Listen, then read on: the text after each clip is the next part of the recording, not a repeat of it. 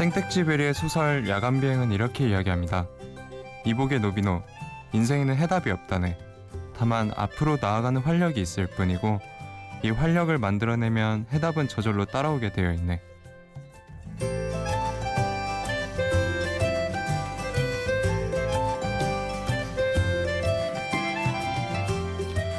활력 있는 밤을 보내고 계시나요? 심야 라디오 DJ를 부탁해. 오늘 DJ를 부탁받은 저는 학생조정사 김기탁입니다.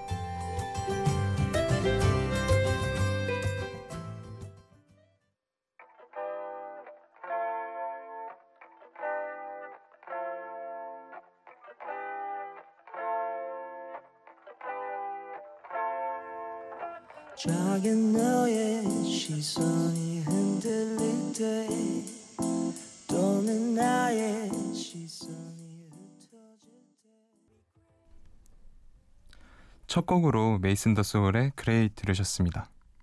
안녕하세요. 저는 김기탁이라고 합니다. 오프닝에서 살짝 언급했는데요. 항공운항과를 전공한 학생 조종사입니다. 저는 제가 선택한 전공에 정말 만족을 합니다.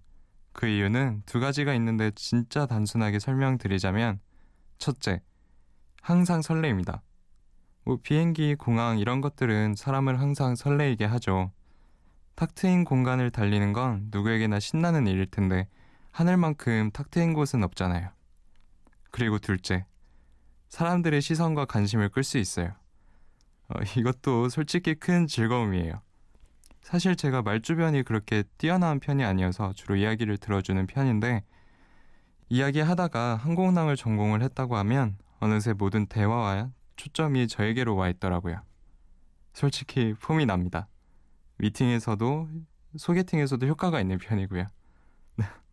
처음부터 자랑으로 시작하는 것 같아 죄송합니다.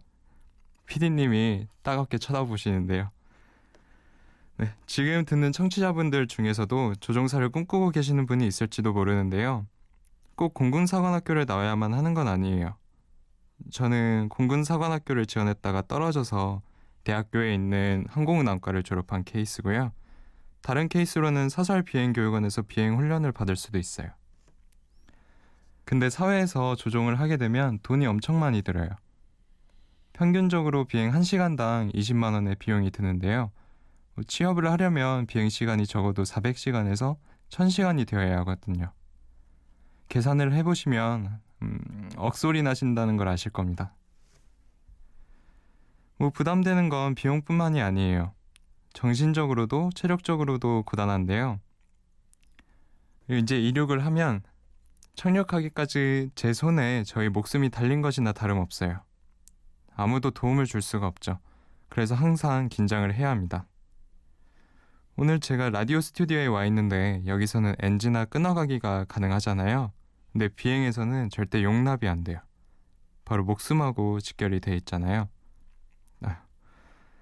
아, 한참 긴장을 하다 착륙해서 정대하고 내리면 안도의 한숨이 절로 나오고 그 웃음이 그제서야 나오지만 등은 다 젖어 있고 다리는 후들거릴 정도입니다. 대신 그만큼 성취감도 장난이 아니에요. 네, 이제 이렇게 조종할 때 생각을 해보니까 또 이제 긴장이 되는데요. 노래 들으면서 잠깐 긴장감을 풀어야 되겠습니다. 존 레전드가 부릅니다. 올디네리 피플.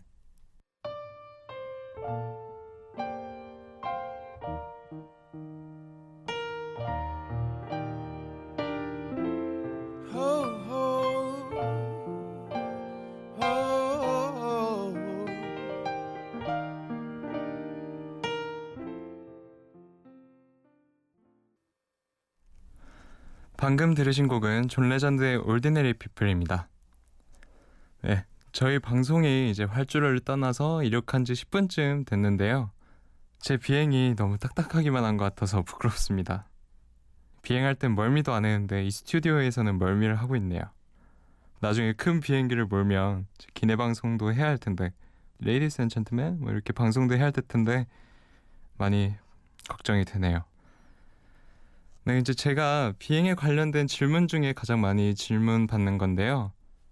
먼저 하늘을 나는 건 어때? 무섭지 않아? 이런 질문들을 많이 해주시더라고요. 음, 기분 정말 끝내줍니다. 정말 끝내주고 네, 저는 고소공포증이 없어서 그런진 모르겠는데 무서운 거는 전혀 없어요. 항공기도 원래 이제 안전하고요. 안전성에 대해서는 정말 걱정을 안 하셔도 돼요. 이제 저 같은 경우는 그래서 걱정할 틈이 없는데요. 풍경들과 구름 이런 것들을 보고 있으면 정말 멋있거든요.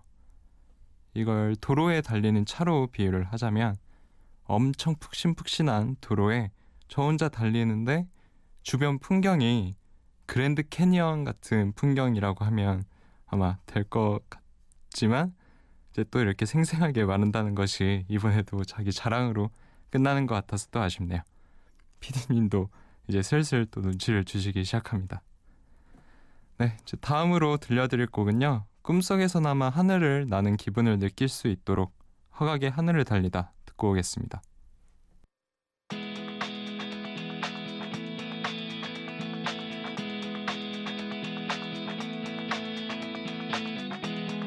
두근거렸지 누군가 나의 뒤를 쫓고 있었고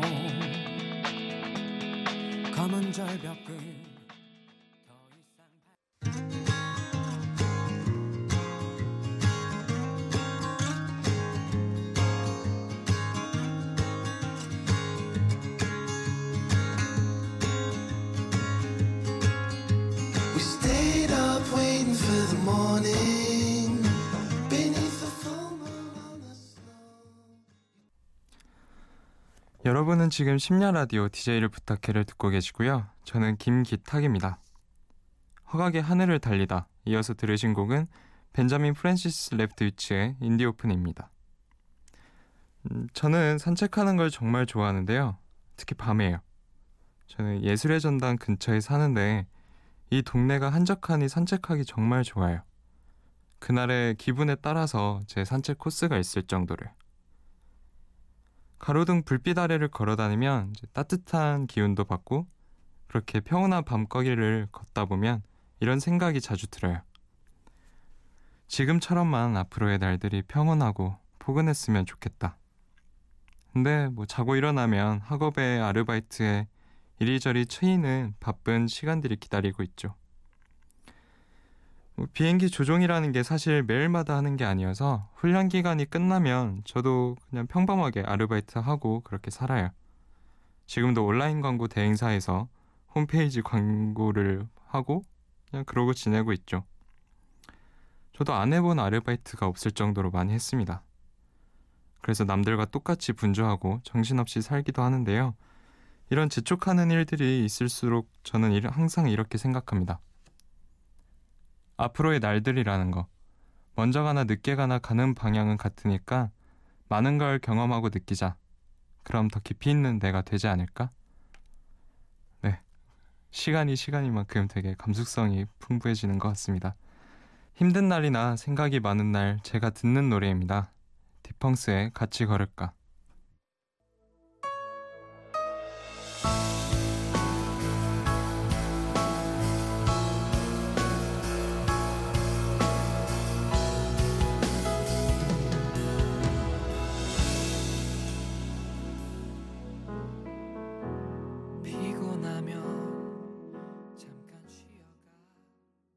펑스에 같이 걸을까 듣고 오셨습니다. 이렇게 산책을 하다 보면 커플들이 참 많더라고요. 다들 날도 더운데 그리 붙어 다니시고 심지어는 으슥한 곳에서 꼭 붙어 계시더라고요. 그래서 마음 같아서는 막 심술 부리고 자리를 피해주고 싶지 않지만 남자분의 심정을 너무나 잘 알기에 알아서 피해드리곤 합니다. 음, 저는 특히 손, 서로의 손을 잡고 이렇게 걷는 모습이 되게 부럽더라고요.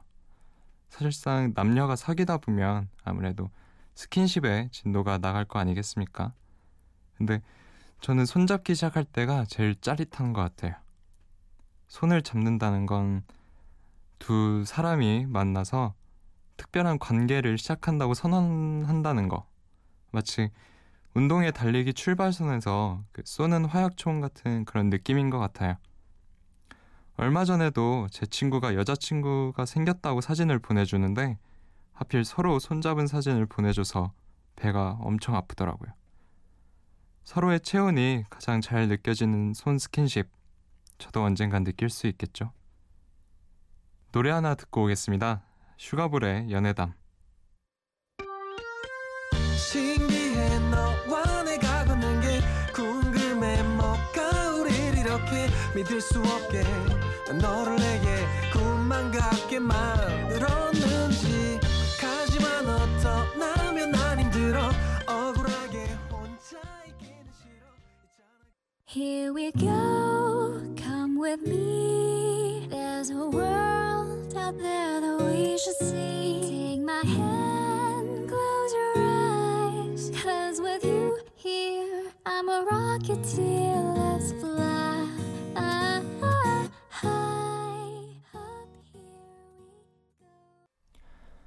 슈가볼의 연애담 이어서 들으신 곡은 스테파니 덴의 로켓티얼입니다. 연애 이것만큼 어려운 게 없죠. 예전엔 좋으면 좋은 대로 만나는 게 연애라고 생각했는데 뭐 아직 제가 20대 중반이어서 그렇게 나이가 많지는 않지만 이제 연애라는 게 이렇게 쉬운 일만은 아니다라는 생각이 들더라고요. 사실 요즘 저는 군입대를 하려고 기다리고 있거든요. 시간도 많이 남고 여유로운 편인데 약간 초조하기도 해요. 그래도 이렇게 혼자 있는 이런 시간들을 저를 다시 재정비하는 시간이라고 생각하려고요. 현재는 제 이마에 내부 수리 중이라고 딱 붙이고 문을 닫아놓은 가게 같은 그런 느낌인데요. 인격이 좀 다듬어지고 그리고 제 내면의 인테리어를 제대로 바꿨다면 이제 사랑하는 사람과 예쁘게 살 일만 남은 건 아니겠어요? 그래서 저는 요즘 괜찮은 사람이 되도록 노력합니다. 샘 스미스의 I'm Not The Only One 듣겠습니다.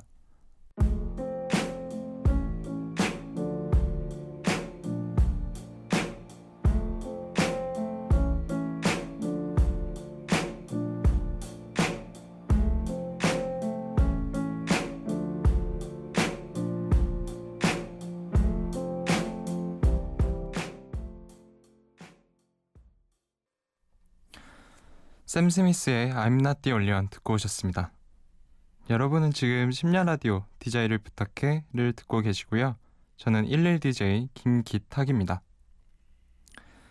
요즘 저는 정말 행복한 일들로 가득합니다. 이렇게 DJ를 맡아서도 행복하지만 가장 행복한 이유는 바로 저의 첫 조카 윤재가 태어났다는 거죠. 네, 모두 축하해 주시는 건가요? 네. 네, 사랑스럽고 너무 예쁘더라고요. 예쁘다는 말밖에 안 나와요. 정말 그 아기자기한 아가가 고개도 돌리고 눈 깜빡이고 하품하고 그런 모습을 보면 저도 모르게 입이 벌어진 채로 보고 있게 되더라고요. 정말 재밌는 일화가 있는데 저희 부모님이 아버지 어머니에서 이제 할아버지 할머니로 신분 상승돼서 불리는 호칭이 신경 쓰이셨나 봐요. 그래서 항상 윤재의 엄마의 아빠가 윤재의 엄마의 엄마가 이렇게 서로 부르셨거든요. 절대로 할아버지 할머니라고 안 하세요. 근데 이제 윤재가 태어난 날 윤재를 보고 바로 하시는 말씀이 윤재야 할머니였어 할머니야 이러시는 거예요. 할머니라는 그런 말이 바로 튀어나오는 걸 보고 얼마나 웃었던지. 그리고 집에서는 이제 모두 윤재 사진만 핸드폰으로 뚫어져라 보고 가끔 누나가 보내주는 아기 동영상을 보시면 핸드폰에 대고 까꿍 이러십니다. 이렇게 모든 아버지 어머니가 할아버지 할머니로 되는구나라고 느끼게 됐죠. 근데 뭔가 저에게 자식과 같은 조카가 생겨서 기분이 묘하기도 하지만 그보다 저희 누나가 이제 한 가정의 엄마가 되었다는 게 더 기분이 묘하더라고요.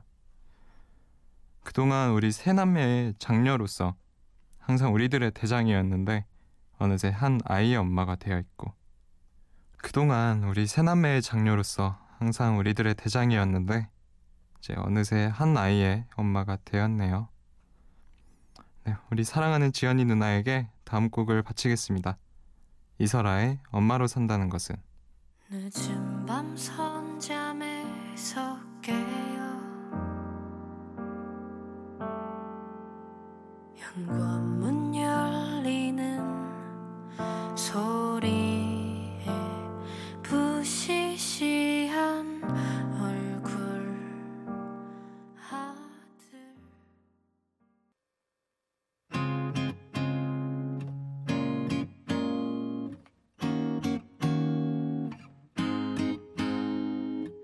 해가 뉘엿뉘엿 저물 때 일어났지 미술이 질때 길마다 그대 향기 남아있죠 어느새 오는 밤의 끝 아무것도 하지 못할 때 이설아의 엄마로 산다는 것은 짙은의 Sunshine 듣고 오셨습니다. 영화 Before Sunrise를 보셨나요?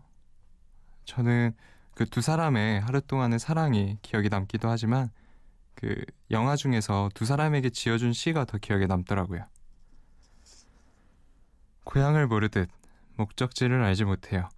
삶에 머물며 강물에 떠가는 나뭇가지처럼 흘러가다 현재에 걸린 우리. 그대는 나를 이끄네. 난 그대를 이끄네. 그것이 인생. 네, 시간이라는 틀 안에 녹아들어서 지금의 우리가 있고 아마 그렇게 여러분과 저는 계속 흘러가겠습니다.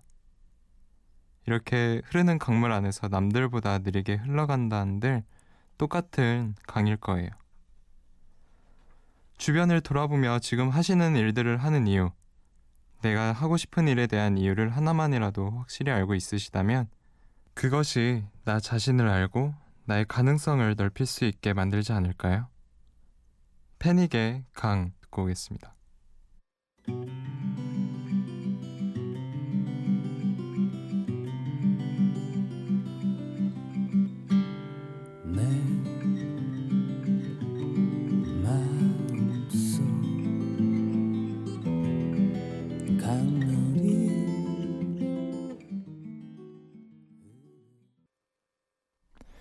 패닉의 강 들으셨습니다. 여러분은 지금 심야 라디오 DJ를 부탁해를 듣고 계시고요. 저는 11DJ 김기탁입니다.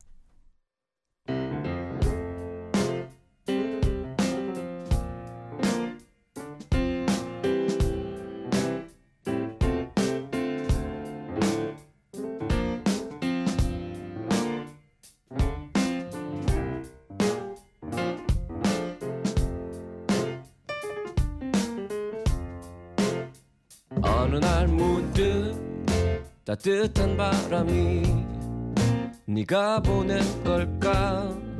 네 냄새가 나 참 향기롭다. 참 오랜만이다. 보고 싶다. DJ를 부탁해 Ladies and gentlemen, please pay attention to the safety card in seat pocket in front of you. It contains important safety information.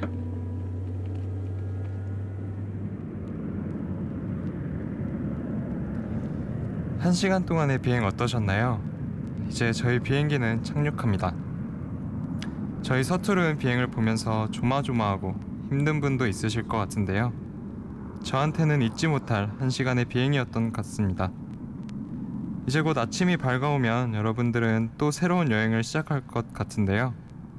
마지막 곡으로 여러분들의 빛나는 앞날을 위해 헬레나 꼬냐의 골든 들으면서 물러나겠습니다. 지금까지 저는 학생조종사 김기탁이었고요. 고맙습니다.